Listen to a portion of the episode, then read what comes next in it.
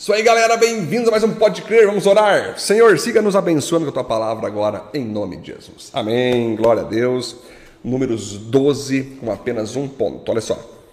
Toda rebeldia contra figuras de autoridade instituída por Deus tem graves consequências. Moisés havia casado com uma mulher da Etiópia e Miriam e Arão começaram a criticá-lo por causa disso. Eles disseram: Será que o Senhor tem falado somente por meio de Moisés? Será que não tem falado também por meio de nós? E o Senhor ouviu o que eles disseram. Moisés era um homem humilde, o mais humilde do mundo.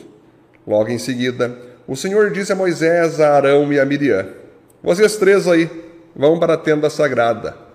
Eles foram, e o Senhor desceu na coluna de nuvem e ficou na entrada da tenda.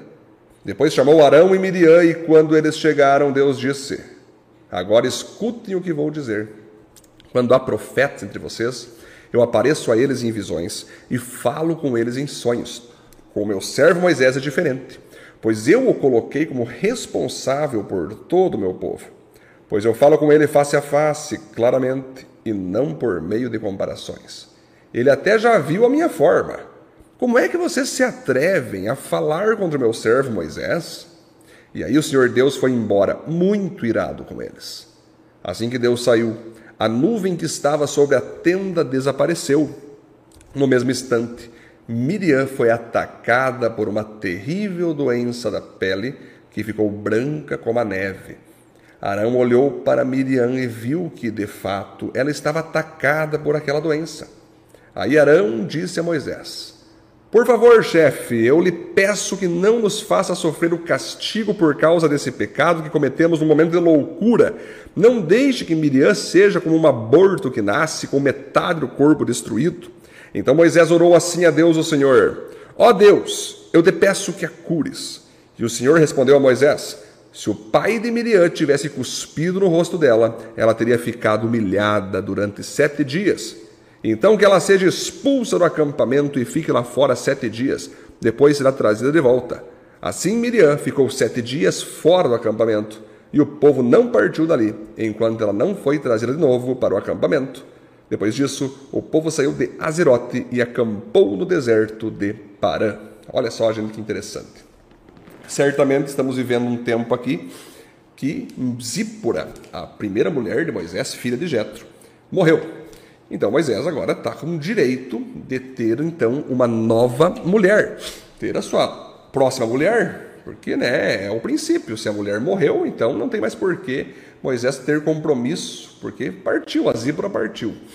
E aí ele escolhe para ser a sua mulher, veja só, não uma mulher do povo de Deus, não foi uma mulher judeia, não foi uma mulher ali de Israel, não foi do sangue judaico, sangue israelita. Isso é estranho, isso é, isso é de fato estranho. Ele quis escolher para ele então uma mulher da Etiópia, uma mulher etíope, né? Porque Moisés fez isso? Como ele, como ele chegou nessa conclusão, né? Se houve um acordo ali entre ele e Deus, a gente não sabe o que houve ali para Moisés ter escolhido uma mulher etíope, não a mulher judaica como a sua próxima mulher. Enfim, olhando de longe, né, você vai perceber que realmente é estranho, porque as leis de Deus diziam claramente que era necessário um judeu casar com uma judaica, né, um, é, o mesmo povo, não fazer alianças com outros povos, né?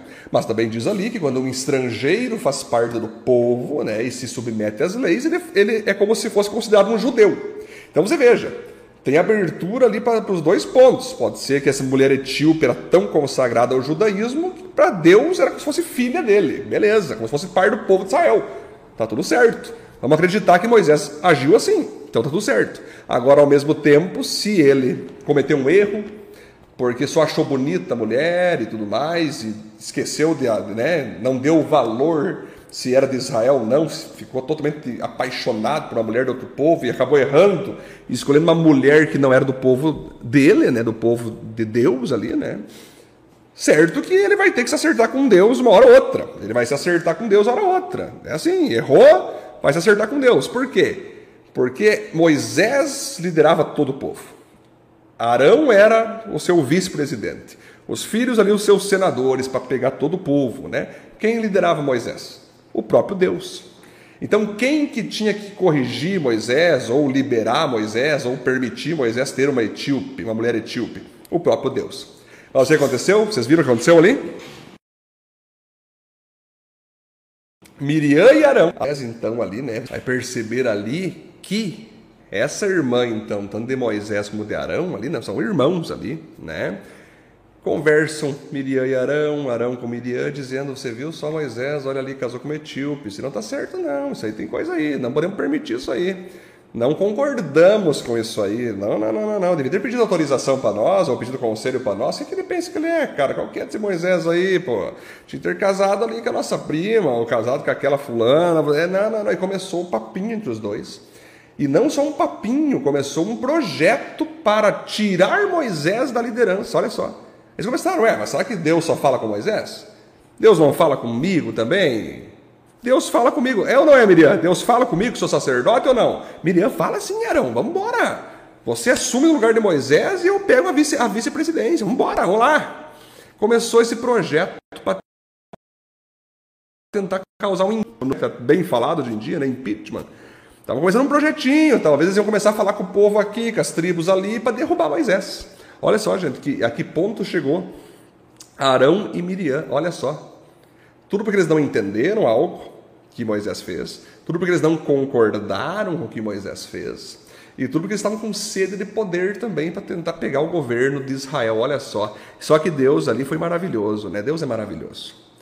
No céu, Deus permitiu que fosse então Lúcifer pegado uma terça parte dos anjos, contaminado uma terça parte dos anjos. Deus permitiu, mas foram expulsos todos, virando Satanás seus demônios, como bem conhecemos. Mas ali Deus não permitiu que saísse de Arão e Miriam para o povo. Deus já chegou, ei, ei, ei, Arão, Miriam e Moisés, todos na tenda aqui comigo, vem cá. Aí Deus chega, pois é, hein, Arão e Miriam, eu tenho profetas, como vocês são profetas, né? Que eu mando falar as coisas para as pessoas.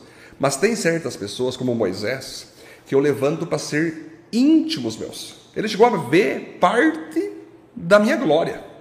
Eu falo diretamente com ele.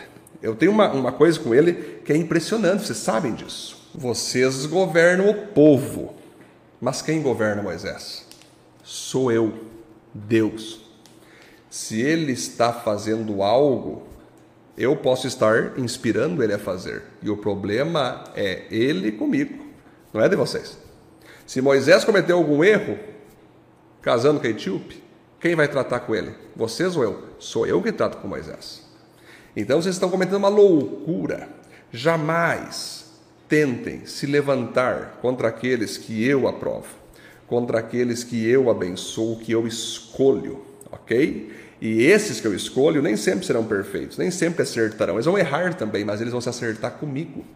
Portanto, Miriam, por você ter tentado criticá-lo, murmurar aí, e ter tentado você junto com Arão, é, porque foi você que partiu de você essa revolta, essa ira, essa mágoa, essa inveja que contaminou teu irmão Arão contra Moisés. A partir de agora você está leprosa. E aí Deus pega e manda uma lepra em Miriam.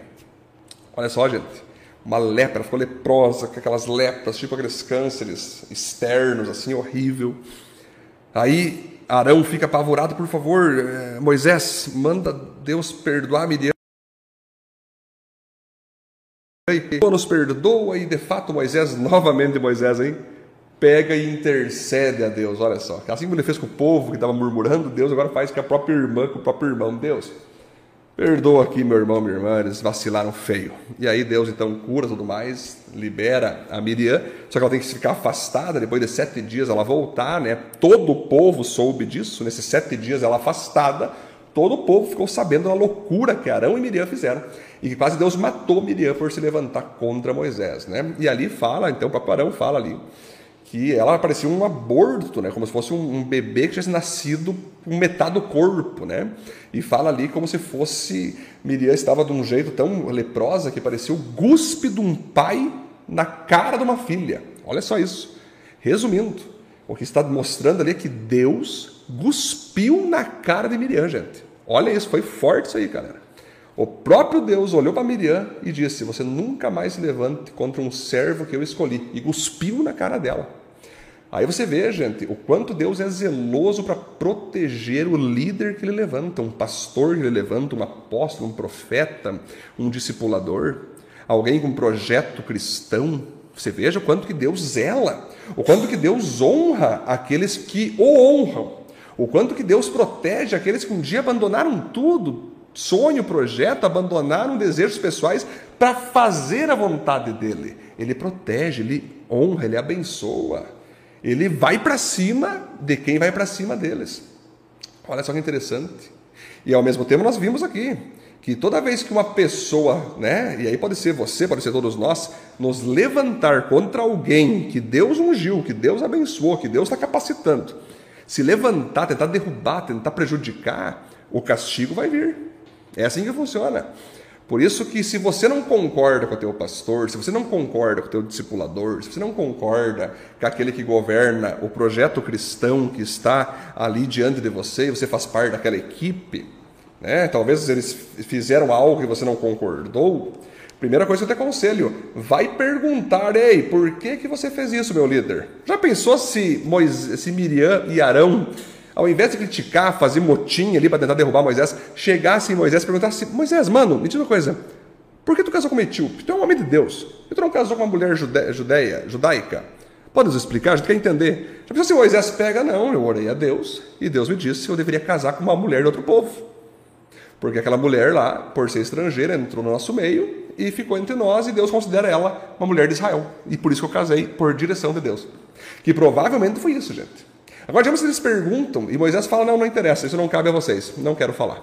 Apenas confiem e sigam a função de vocês.